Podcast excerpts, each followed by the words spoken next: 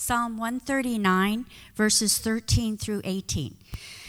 For you formed my inward parts. You knitted me together in my mother's womb. I praise you, for I am fearfully and wonderfully made. Wonderful are your works. My soul knows it very well. My frame was not hidden from you when I was being made in secret intricately woven in the depths of the earth. Your eyes saw my unformed substance. In your book were written every one of them, the days that were formed for me, when as yet there were none of them.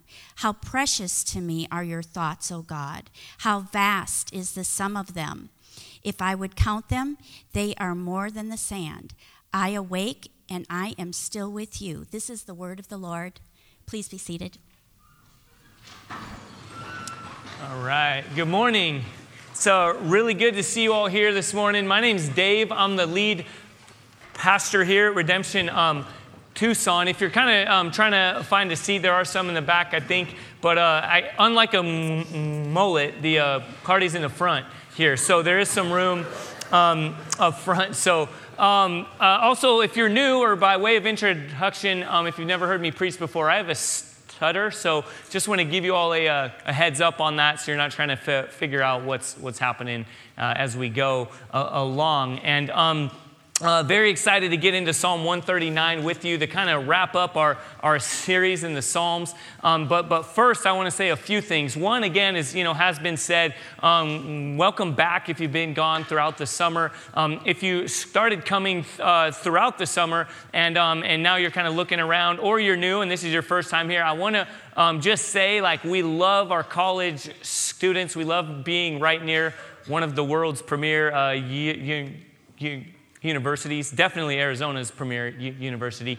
But, um, but, but also, I just want to say, like, emphatically, this is not a college church. Um, in fact, those of you who are in college, who have been coming, we love you, love that you're here. But we say all of life is all for Jesus, and um, that means really a diverse community of people um, living and growing alongside one another under the good news of Jesus. And so that's what we're all about. And so if you're here and you look around and you're like, I don't look like the majority of the people here will especially welcome. Um, in fact, and just for anyone, I'll be up here after at the end of the uh, service, and I'd love to get to know, know you. So please do come up and introduce yourself. Um, in fact, just a couple other things. One is, um, as uh, Alex said at the beginning, we're one church in multiple congregations throughout Arizona. And I just want to give a little shout out. One of my uh, kind of me- mentors and really good friends, Luke Simmons, who leads um, Redemption Gateway, which is in Queen Creek and is actually the closest other redemption congregation to us, which is interesting. It's like 80 miles away, but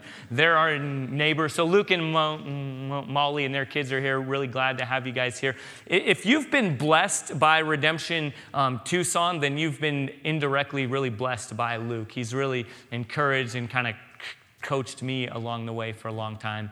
Um, and um, lastly, kind of in the beginning, in the introduction, um, I want to just spend some time right now to pray together for um, a group of people who are going to be really laying their lives on the line, um, just really exerting themselves for um, the good of others throughout the next few weeks. We have a number of college men, men ministries here um, Cru intervarsity navigators young life and athletes in action. And there are some people who work full-time for those ministries in the last couple weeks and the next few weeks will just be uh, exhausting, and they're really pouring their lives out to help college students in that particular context hear and respond to the good news of Jesus. So I'm going to ask you if you work full time, I know many of you are involved with them, but um, for those of you who specifically work full time for one of those um, college ministries, will you guys stand um, right now? And we just want to acknowledge you. And I see some of you, so this is the time. Please stand.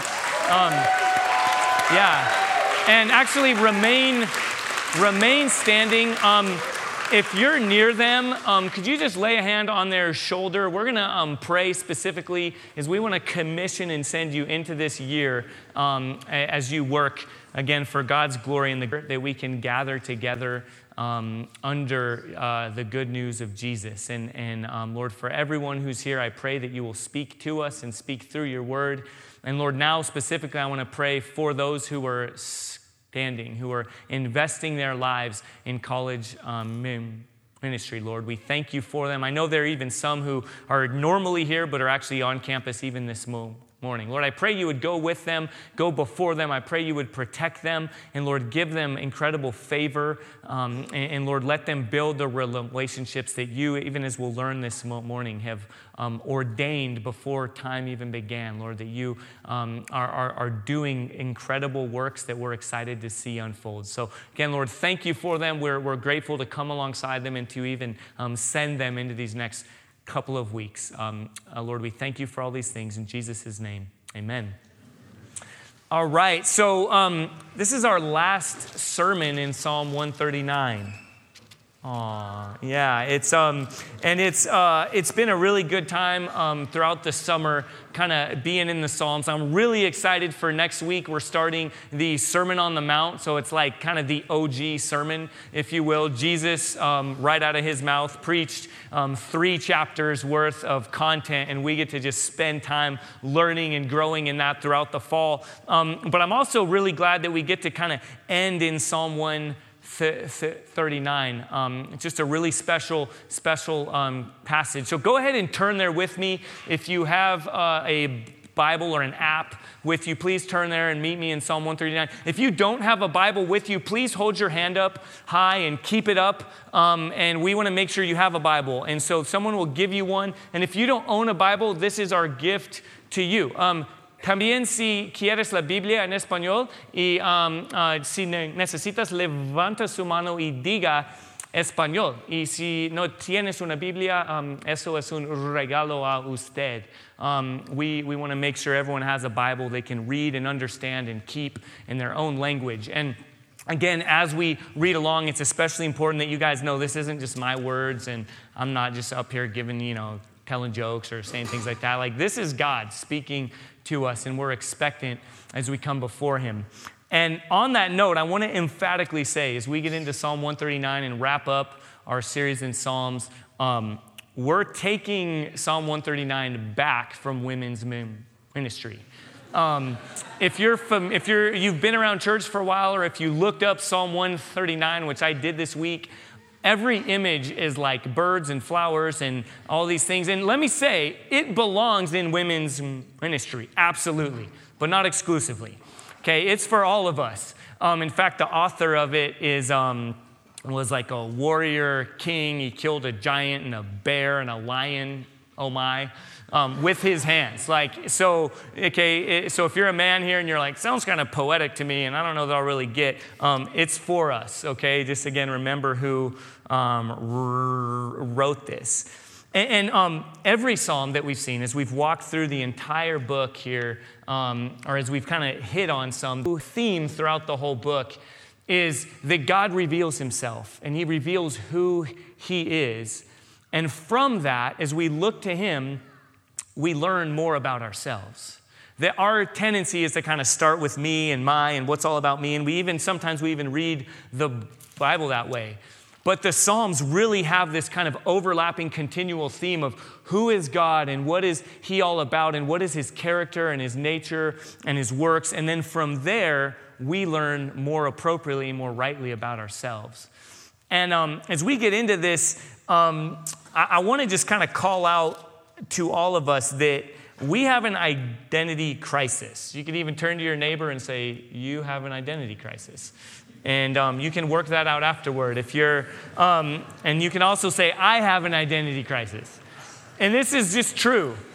Um, wherever you are, whomever you are, even if you like want to present a bravado or an image of like, I know who I am, I don't care, um, I think that even there is like, I'm to define myself and I'm to, you know, declare who I am. Some of you guys are way too young to remember this, but uh, a number of years ago, you could buy hair product for like $50. I, someone this morning was just talking to me about this. I was like, I cut my own hair, okay? News is out, so don't judge me. I cut my own hair. It's free. I, I can do it whenever I want but there was so I never use hair product, but you could buy hair product that like was really expensive and you and you did stuff to make it look like you didn't do anything. Like you just woke up and got out of bed and went off and did your thing and and that was kind of cool then. It was like, man, that's a lot of money and a lot of effort to act like you don't care.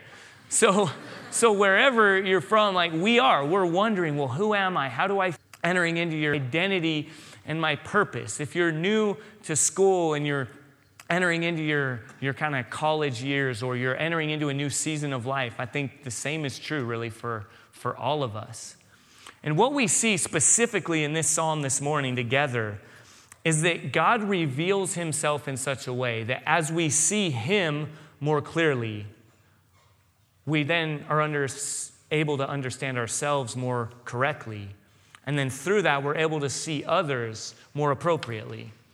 And that's what we'll see as we walk through this. And, and, um, and so, again, I just want to encourage you to kind of pull back any kind of any kind of identity that maybe you've been forming or you think even here that you need to uphold and just see okay god show me yourself and from there, I think I'll come into a little bit more clear view. And so this is broken up into four stanzas. And as you see, just to kind of give you a heads up on where we're heading, is throughout this psalm, um, you'll see throughout these 24 verses that are broken up, you see um, that God reveals himself and that God is all knowing and God's all present and he's all powerful and he's all good.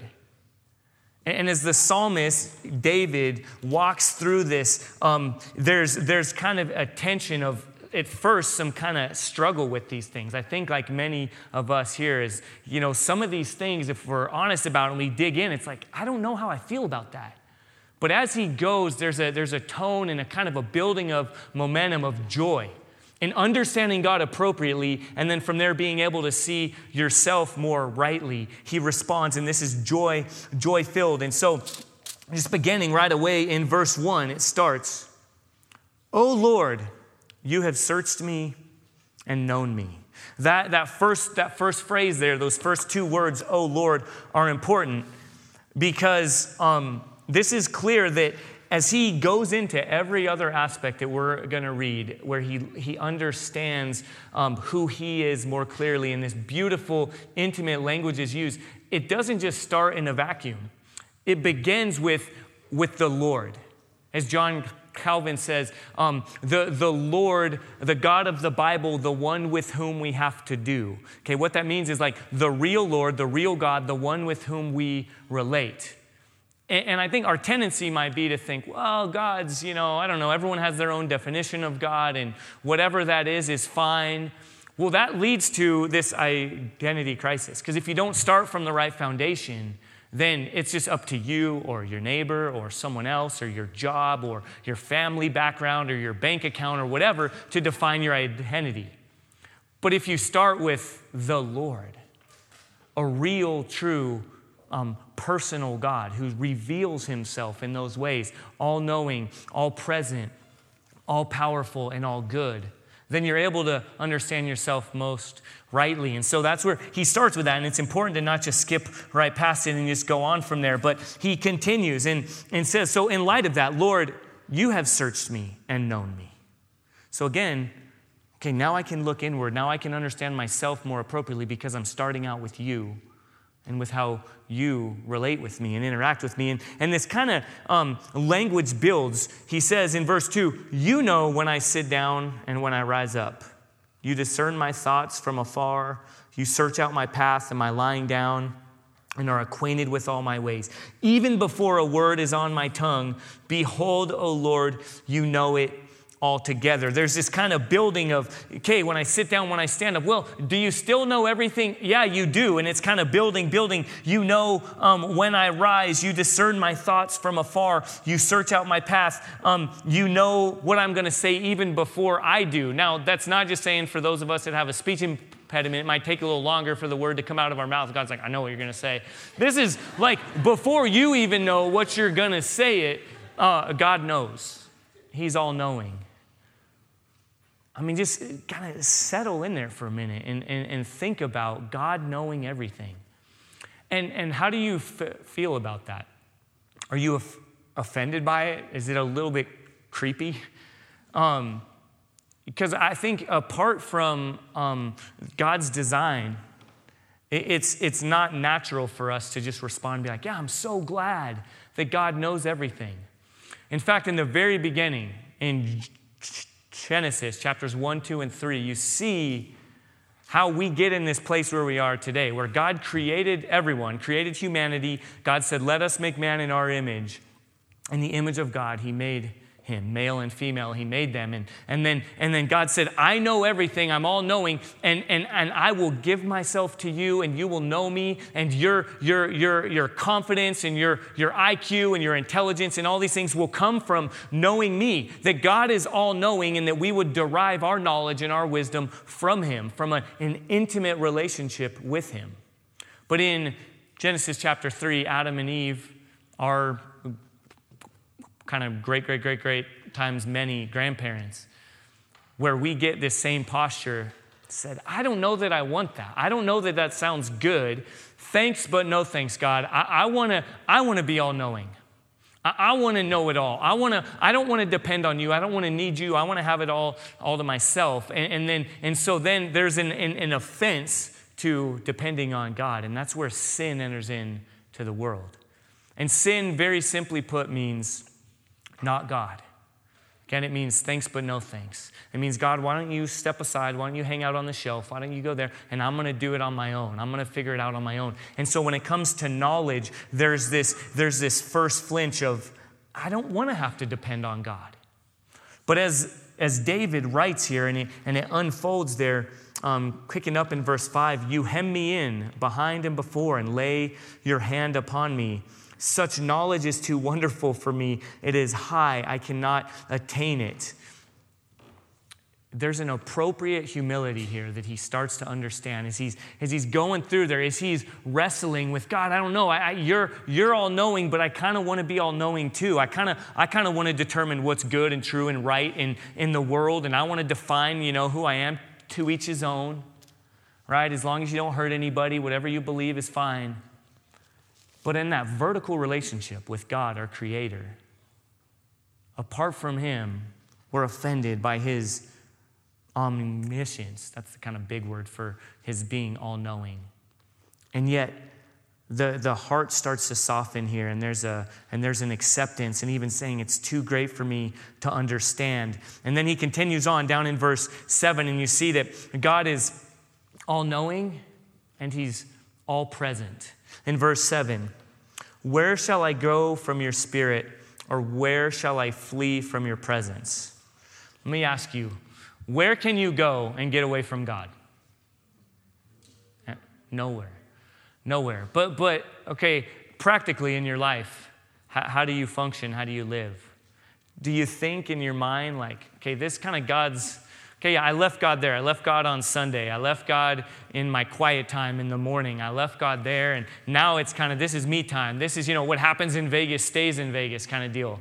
You know, or I'm now entering into my college context, or I'm in my mid 20s now. I'm going to do some things now, and God's going to kind of hang out, and then later I'll invite him back in. You know, he, he, that, that's, not, that's not who the God of the Bible truly is. That's not, as he's revealing himself He's eerie present. And again, our, our first flinch, I think, is, is that's eerie and that's a little disconcerting. It's a little bit like, I don't know how I feel about that, that God is ever present. In, in fact, in the very beginning, again, back to the garden, when, when, when Adam and Eve had this intimacy, this relationship with God, when God would walk in the garden, God would be, God would be with them. He would, he would come alongside them like a, like a child running to see um, their mom and dad coming home from work. There was an excitement of, hey, you know, God's here. God the Father, our Creator, the one in, in whose image we're made, is here. Like, let's go. There's intimacy, there's, there's, there's no shame, there's nothing there. God's ever presence is so delightful delightful and, and, and, and shapes my life. But then when sin entered into the world, when not God, when brokenness, when, when discord on that vertical relationship entered in, it entered in on a horizontal level as well. That, that relationship with others, between husband and wife, between different ethnicities, different socioeconomic tax brackets, different countries, different people groups, all these things, discord and, and fear. At the bottom line, it always comes back to fear. racism, uh, prejudice, hatred, discord in the home, um, you know, tug of war. I'm going to get mine. It comes back to this fear and this shame and this idea of, of I don't want to be fully known. I don't want to be found out because that, that's a scary place to be. And that's what happened when God said, Adam, where are you? God was walking in the cool of the day in the garden. Again, something that should have brought elation, excitement, joy. Adam hid. They, they, they hid from one another. Shame entered into their, they knew they were naked and they were ashamed. They were vulnerable and it was really uncomfortable. And then God comes, they're like, oh, hide. And God says, Where are you? Some of the most tragic words. Where are you? My creation, my people who I formed with, with clay. God used whom who I breathed life into. How intimate. And yet, you and I have hidden from God and feel a need to hide from Him because of sin. And yet, thankfully, God doesn't leave us there. The story doesn't end there. In uh, Hebrews, we see in, in um, chapter 4 everything is uncovered and laid bare before the eyes of Him to whom we must give account. Okay, I've been talking about Genesis chapter 3 back there, but, but now we're talking about what, what's to come for all of us in the future. That every one of us, okay, if you're a person, if you're a human, this just says we will stand before God, this creator God um, who, who, who designed us purposefully and with, with intimacy, and then one day we will stand before Him and give account. And if we have lived in a world, if we've, if we've said, no thanks, God, if we've said, not God, I want that to define myself, I don't want God's all knowing, all presence to, to define me. I want to do it on my own. I want to, I want to do my own thing. And then one day we will stand before God and, and give an account.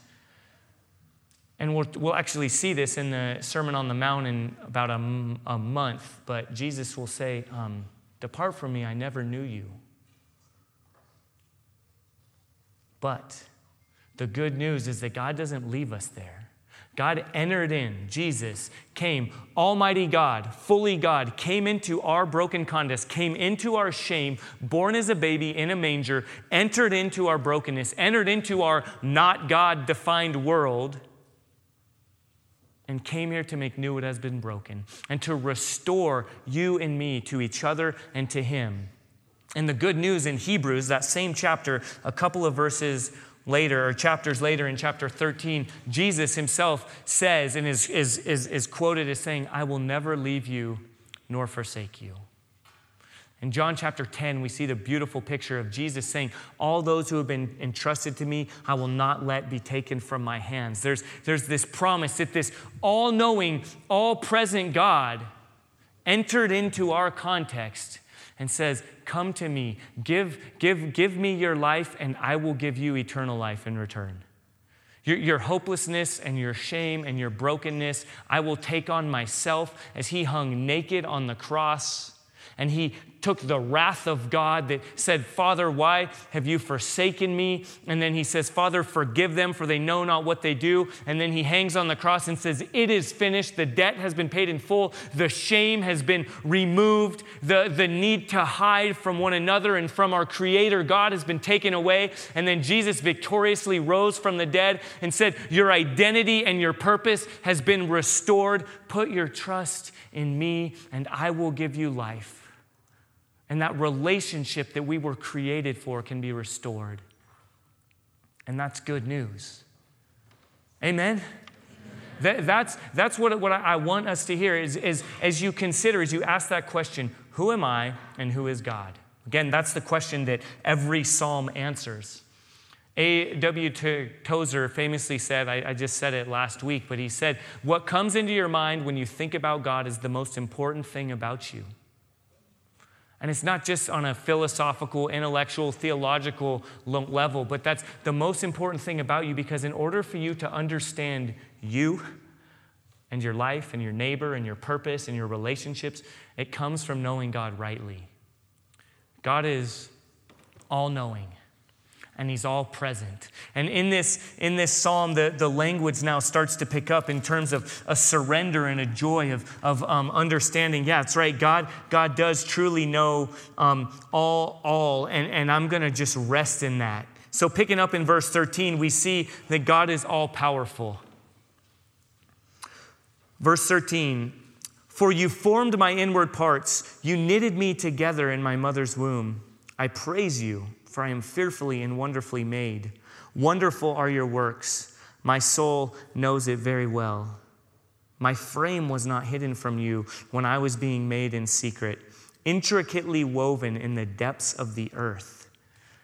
God's power, again, apart from his grace, apart from being restored through faith in Jesus, which I just talked about, apart from that, in and of ourselves, okay, that's a scary thing right? God's power, you start to think of, of, of man, this all, all knowing, all present, all powerful God. Oh, his power is terrifying. And you see that reflected in things like Greek mythology, right? And their understanding of the gods, which though we don't have gods that we give names to, like Zeus and, you know, Poseidon and things like that. But, um, but that same idea sometimes is how we view God. We view, like, I don't know, this ogre in the sky that it's what's right. Apart from grace, God is greater than any one of those kinds of gods, right? And you see the people cowering, and the gods were these angry, often drunken, selfish, you know, lightning bolt throwing gods whose, whose, whose power um, left their subjects, the people, just terrified and running around and not knowing what to do. But how does God display his power according to this psalm? God most clearly displays his power when He created you. When He created you, He shows His power by knowing the number of hairs on your head. I know that's harder for, for some of us than others, right, for Him to know, but um, I'm getting there. My power alleys are creeping back. But um, he, he, he knows that, he, and not just that, He knows how He formed you when you were still in your mother's womb. You see here the sanctity of human life. You see here God caring about, about every child before they're born, before they're even conceived. All right, and I know there's a mystery here in all this. But it leads this author, and I pray that it leads us too to, to just respond. And, and it's too great for me to understand. I, I can't even attain to, I can't understand, so I worship. So I give my life. So I surrender to you, God. And you see that, that He knit you together. The, the language here is so crazy that it's like even um, in your inward parts. That's like your organs, literally your kidneys and the size, and on a micro level, the, how many molecules and how they function and what's going on in each one of us. In this room, in this city, in this world. God knows and has known before the beginning of time, and He reveals His power through that, through His intimate knowledge on a micro level and on a macro level. You look at places like the last chapters in Job or in, in um, Isaiah, chapters 51 and 53, where you see just this display of God's power and, and, and holding the expanse of the universe in the span of his hands. Like that's like from the thumb to the forefinger, and, and, and holding the depths of the seas in the, in the palm of his hand. Like that's on a micro and a macro level. God reveals his power. And in this case, what leads to worship is understanding. And God, you do that not in a way that should cause me to tremble in fear and in, in, in, in, in anxiety, but in, in worship. That's beautiful. God knows you and he created you purposefully. And back in, uh, in verses 10 through 12, you see there that, that his knowledge and his power is revealed. That, that it says in verse 10, Even there your hand shall lead me, and your right hand shall hold me. That God, God reveals his power and his relationship with you and me and all who have put their faith in Christ and been restored to him in that, in that he protects you. It says, um, You hold me in your right hand. That, that, that, through protection, God reveals his power, and that is comforting and good news. And then also through direction, through direction and protection. That God says, um, I, I, will lead you in, in, in every way. And, and, and, you see that. He says, and then in verse 11, I say, Surely darkness shall cover me, and the light about me be night. So even darkness, in the lowest low, wherever you find yourself, wherever you've been, whatever has happened in your life, if you have you know, gone down a road and you say, How in the world did I get here? God, my marriage, my relationship with my kids, my relationship with myself, what I've let others do to me, what I've done to others, this, this world defined by not God. And the good news is God said, uh, uh, uh, even there, I am with you. Jesus says, again, I will never leave you nor forsake you. I've got you. And then in verse 18, I think this is so beautifully spelled out here. He says, If I would count them, they are more than the sand. That's, that's the sum of God's knowledge and wisdom and thoughts. And then he says, I awake and I am still with you. And as I read a lot of different commentaries and different things like that, what does that mean if I, if, if I awake, I am still with you? Well, one thought that I think is true, I think they're actually both true. One is this it's like saying, like, my brain hurts from thinking about the, the, the macro and the micro. You just, some of you can tell I'm not a science background as I get those two confused, but I've worked hard on this. Okay? A macro, a big level, and a micro level, an intimate, small, detail level, that God's intimacy and His knowledge and His wisdom and His power is so great, and that just leads you to saying, like, He's like, I can't, I just, I just have to take a nap. I'm tired. You're, you're so great, God, I can't even get it. I lay down and then I wake up and I'm not dreaming. That, that emotional high might leave, but then I come to and I acknowledge, even there, you are still with me. Your, your, your knowledge and your presence and your power define me wherever I am, in the highest of highs and the lows of lows. And that's true. I think the second interpretation is even um, is just as true and perhaps even more profound. The, in the Old Testament, as well as in the New Testament, um, often when somebody died, it's, it's, it says, well, they fell asleep or they went to sleep with their fathers. Uh, the, the language is often used. And if you even remember, sometimes Jesus, when he's coming up and he shows up and somebody died, and then others say, well, he fell asleep, and, and, and, and, this, and this kind of language is used. Well, well here, um, I think that's being used, and it's saying, even when I die, my hope is still in you. I'm still with you. I just went to a, few, a few, funeral, a memorial service uh, yesterday afternoon. And um, some of you know we have some in here who, are, who, who work for the Tucson Fire Department. And Captain Martin Green, um, who actually his kids are classmates of my kids in their school, he, he suddenly um, passed away earlier last week. And, and, and there was an incredible service um, during the day yesterday in, uh, in honoring this great public servant. And I got to actually witness a great family man and just a great all around guy. And, and, and death is, is, is horrible and sad. What greater enemy to our identity and our purpose than death? The, the finality of it. And yet, the good news of God revealing himself in his, in his knowledge and his presence and his power is that we can understand and look that even death is no longer the great enemy because I awake and I am still with you.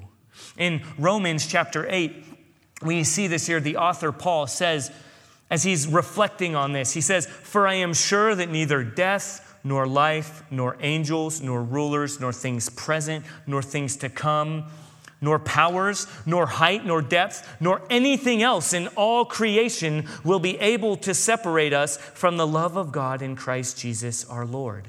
Neither death nor life, whatever happens, when we understand God more rightly and we see his power displayed, there is incredible comfort that we look at death and we do mourn and say it's not the way it's supposed to be. We shed tears. We don't, we don't quote that verse right when someone is mourning and weeping, but, but, but, but, but in, the, in the off times, if you will.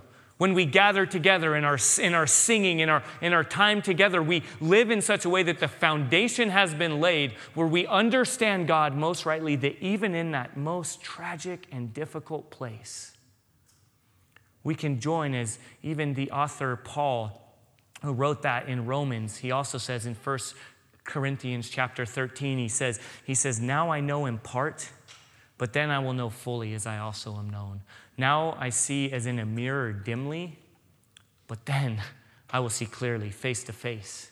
This understanding, he also says, For me to live is Christ, but to die is gain. To live is not just something to brush apart, like, oh, who cares? Death doesn't matter, whatever. No, but he's even in that place, is understanding whatever I do, I live. All of life is all for Jesus. My hope is built on nothing less than Jesus' love and righteousness. As you guys know, I always butcher songs. I am not a musician. I think it's something along those lines, but the, the gist is essentially stays the same. No matter where I am, the good news of Jesus defines me so that God's, God's, God's knowledge and his presence and his power even in the face of death, brings hope. And then lastly, in verses 19 through 24, God reveals that He's good. And He does it in kind of a maybe a weird way, okay? I'll admit the last times I've preached through Psalm 139, I actually found a sermon from a number of years ago when we first moved here to town. I preached up at a good friend of our church's, uh, Holy Cross Church, who we've prayed for here before. And um, I was like, wow, I just totally took the, the easy way out and just skipped. I just didn't even get into something. But something's important, okay? We take God's word seriously. We stand when we read his word, and so we can't just skip through that. And I want to just quickly hit on this. In verse 19, he says, Oh, that you would slay the wicked, O God. O men of blood, depart from me. They speak against you with malicious intent. Your enemies take your name in, in vain. Do I not hate those who hate you, O Lord? Wow. That seems a little out of place here in the rest of Psalm 139. But if you look down further in verses 23 and 24, you see a humility. Okay, David's not at home putting everyone else on Facebook blast. All the other, uh, all the liberals, the liberals and this kind of undefined, all them. God, I hate them. You hate them too, right? Just blast them. We don't even care about them. And, and, uh, or all the crazy conservatives, right? Just, God, take care of them blast them.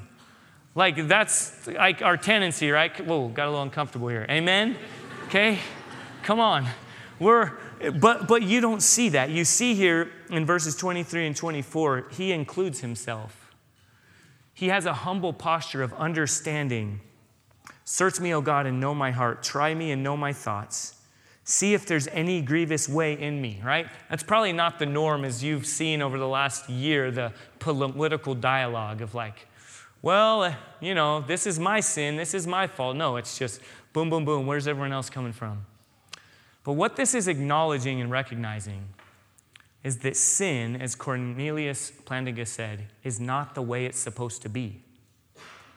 That, that, that, the world apart from God, that broken relationship and intimacy with one another, that fear and prejudice and racism and hatred and, and, and, and injustice and death is not the way it's supposed to be. And this is calling out, Lord Jesus, come and make new what has been broken.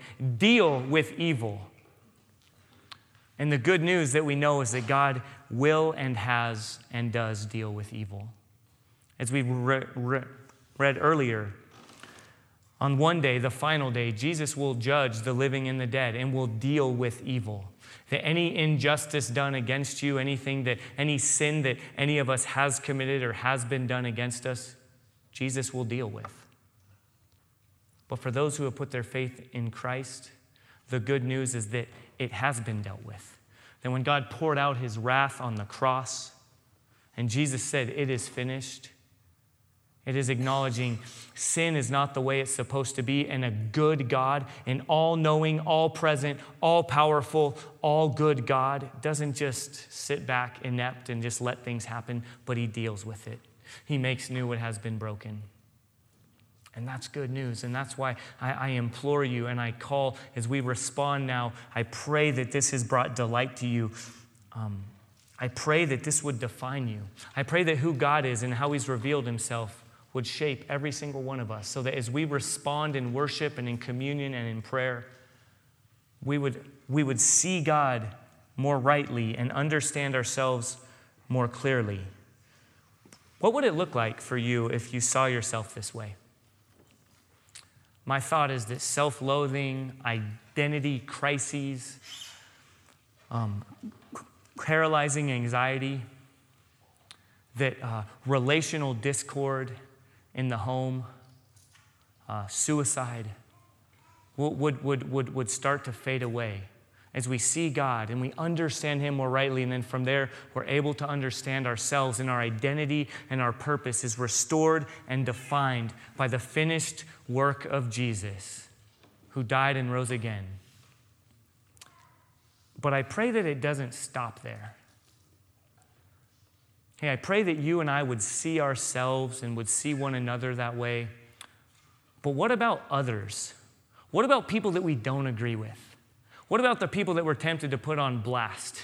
What about the people that were tempted to say, yeah, them, they deserve wrath. God, I hate them. God, eh, clearly they're the people that you're just gonna, gonna, gonna go after and they don't deserve anything. Well, guess what? We all deserve one thing we deserve judgment and wrath and eternal separation from God. We have chosen, as, as, as, Isaiah says, all we like sheep have gone astray, each one to his own way. We've all wandered away from our Creator. We've all said thanks, but no thanks. So, as we see this more rightly, as we understand God and His goodness, and we are able to see ourselves more rightly, my prayer is that we would acknowledge and recognize maybe I don't see my neighbor the way I'm called to. Maybe through my actions or my words, I haven't valued life, the sanctity of human life before birth. Or maybe I haven't valued life, the sanctity of human life after birth. Maybe I've cringed. I can't utter the words out of my mouth of, of, of acknowledging injustice to specific people groups or demographics. Maybe, God, maybe there's racism. Maybe there's, maybe there's judgment. Maybe there's fear and shame in how I relate on a horizontal level with other people, with other image bearers of God. My prayer is that He would bring us to a place as He's revealed Himself and is revealing Himself to us, that we would see ourselves rightly and see others more appropriately so that we can truly live all of life in response to the all knowing, all present, all powerful, and all good God and live our lives for His glory and the good of others, and in that could find our joy. That's the life He has created us for, where our identity and our purpose are grounded in Him. And that's good news. Amen? Let's pray together. Lord, we, uh, we do thank you for this time. We, uh, we thank you for your word. We thank you for you. Lord, thank you that you don't leave us there and say, good luck, you know, define yourself, figure it out, you know, just, just do what you're going to do, just be you. And, um, and there, that brings incredible pressure. But Lord, you say, Come to me, I will, I will, uh, I will give you life. I will, I will show you who I've designed you to be your height, your weight, your, your ethnicity, your, your life, your, your coming and your going, and all that you do, your relationships on every level. Or God, they're meant to come from you. And I pray that you would continue to do that work in us, even now as we respond. Lord, I pray that we would respond individually and together, hopefully in response to the good news of the person and work, life, death, and resurrection and rule of Jesus. In his name we pray. Amen.